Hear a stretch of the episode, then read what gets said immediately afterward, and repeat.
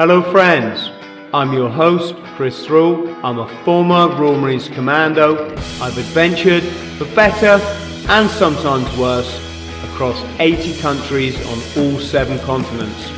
Welcome to the Bought the T-Shirt podcast.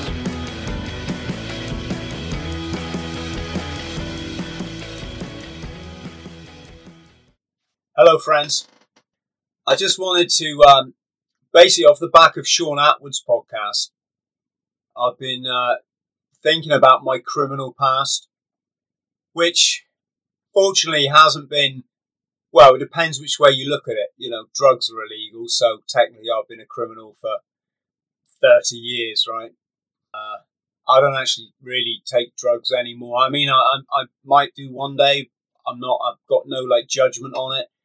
I just find when you start doing triathlon and Ironman and, and you get into fitness and you get it into eating right, eating a plant-based diet, which is you know mostly vegetables. You don't you don't want to be out partying all the time because it just it takes you so long to recover and you miss out on so much of your, your life, right? So so putting that criminality aside, I just want to tell you about when I was younger because I went through a phase of really kind of getting seriously involved in on the wrong side of the law, let's say. And I can't talk too much about it for the simple fact I was really lucky and I got off lightly and I certainly didn't get arrested for, you know, let's just say everything I did. Maybe we'll use uh, Bert Bert here as an example. You know, if Bert's done 100% of crime and he gets busted, as to say he gets charged with 3%, you know, 2% of it.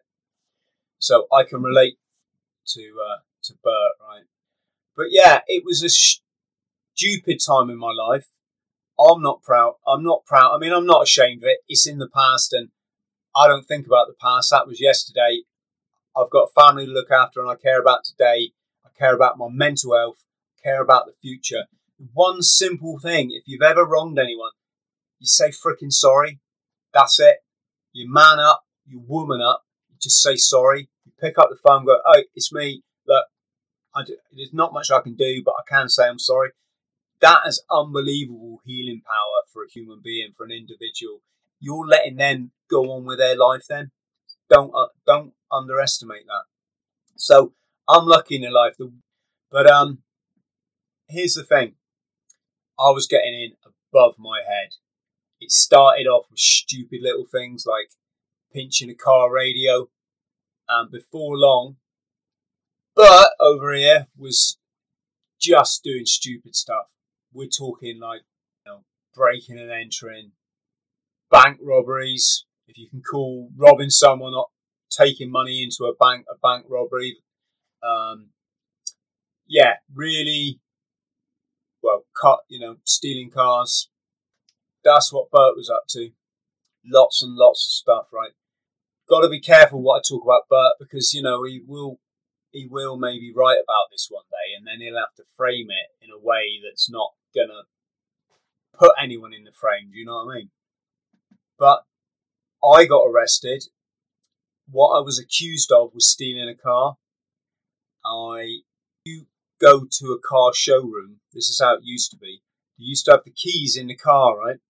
And they're pretty lackadaisical. That key ring has a number on it. It's called the key number. It's in case you want to get another key cut. You ring the supplier or the manufacturer, give them that number, and they'll just put your key in the post. Nowadays, you couldn't just do that. It, it's all going to be regulated, right? You've got to prove you own the vehicle and all this. Back then, you could just do that. And this one time, I'm in a garage and I'm checking, I'm, I'm asking to look at the cars, and Bert over there is intending to write down the key number, right? Or at least that's what the people in the garage suspect Bert of doing. And they said to him, uh, could you just come with me a sec, sir? Just want to talk about prices and stuff stupidly he says, "Yeah, okay," uh, you know, wanting to try to make it look like a, a genuine customer, right? Goes into the showroom office. The second he gets in there, bang, they slam the door. And this showroom, this salesman guy says to his boss, Boss, this guy's been looking at cars and he's written down the key numbers of every one of them. Well, tell you what, I'll never admit to what he was saying was right, but your heart, when you're in that situation, it just drops. Everything just goes just cold. Your mouth gets all like metallic, and you're like, ah, oh, it's it's reality time, you know. And they, I couldn't escape. I tried to bomb burst for the door and force my way past these two guys, but they were having no, none of it, you know. Don't matter how hard you think you are, unless you're prepared to start trying to knock people out, which I, I wasn't. That, that would have made things worse, right? You know, you ain't getting out that room. So I'm just stood there, and uh, in, if I had numbers written on my hand, then I'm going to be getting rid of them, right? Just suggesting that. And if I had stuff on my personage that could link me to huge other crimes, then this is the time to get rid of those bits of paper, right? Except that one of them was still in the corner pocket of my jacket, let's say. So in the police station, the police station's policeman goes to search me. I've already heard on the radio that they found my car, even though I parked it away away from this car garage, right? They found that car and they've searched it. And, you know, imagine if they found a load of dodgy goods in it. Yeah, you get my point, right? So I'm in the police station. I'm just feeling really in the shit. And the guy says, Right, I'm going to pat you down. You give them your belt and your shoelaces or whatever. I'm not even sure. They do that in the military, Nick, which I've been in.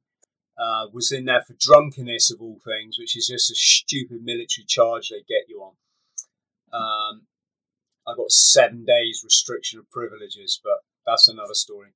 So I'm not sure if they take your belt and your shoelaces in a civilian prison, but anyway, he's patting me down and he feels a piece of paper in my pocket.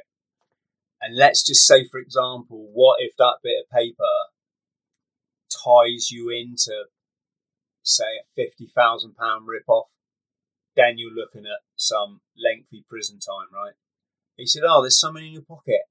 And I went, Ah, I felt it. I knew immediately what it was. So I went, Okay, wait a minute. I'll just take my jacket off. And I took my jacket off like, like that, holding on to the thing, put it around my back,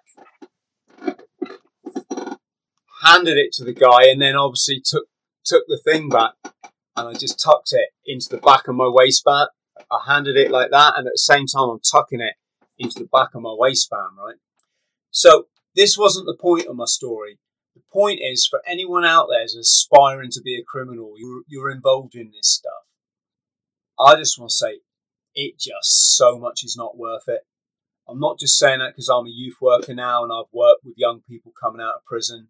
I've seen, you know, these people are very often victims. They don't deserve to be in the nick. They deserve to be in some form of rehabilitation, education. You know, some of the guys were they didn't know how to wash themselves. They'd never been like on a day out. And uh, but I say this from personal experience now: is when you wake up in that police cell, it is freaking horrible. All your grand notions of making your fortune through crime, they just go through them bars out the window, whichever expression you want to use. You just sit there and think, why did I do it? Why did I risk my freedom, my career? If you know you got a career, what what was I thinking? And yeah, I just wanted to say, just wanted to say that I was quite lucky. The police were actually really good to me. Um, when they realised they weren't going to get anything that they wanted, they were just nice. They went and got me a blanket and they took me to another cell so I could sleep. And that's the thing. All you want to do is sleep. Um, all these things you see on the TV about people coming up with a, you know, a spiel, like like a story, a, like a bullshit story to cover their tracks. You can't even think you're in that so much fear in that cell, you can't think. All you want to do is sleep. And if if they'll bring you cigarettes, you just want to smoke. So yeah, uh, I was lucky. I'll save like the result of all that for another day, but I didn't get a criminal record and I didn't go to prison, and I thank my lucky stars for that. Anyway, cheers, team. Friends, thank you for listening to the Bought the T-Shirt podcast. Please like, subscribe and share. And don't forget to follow me on social media. Username Chris Thrall. Instagram Chris.Thrall. Thank you.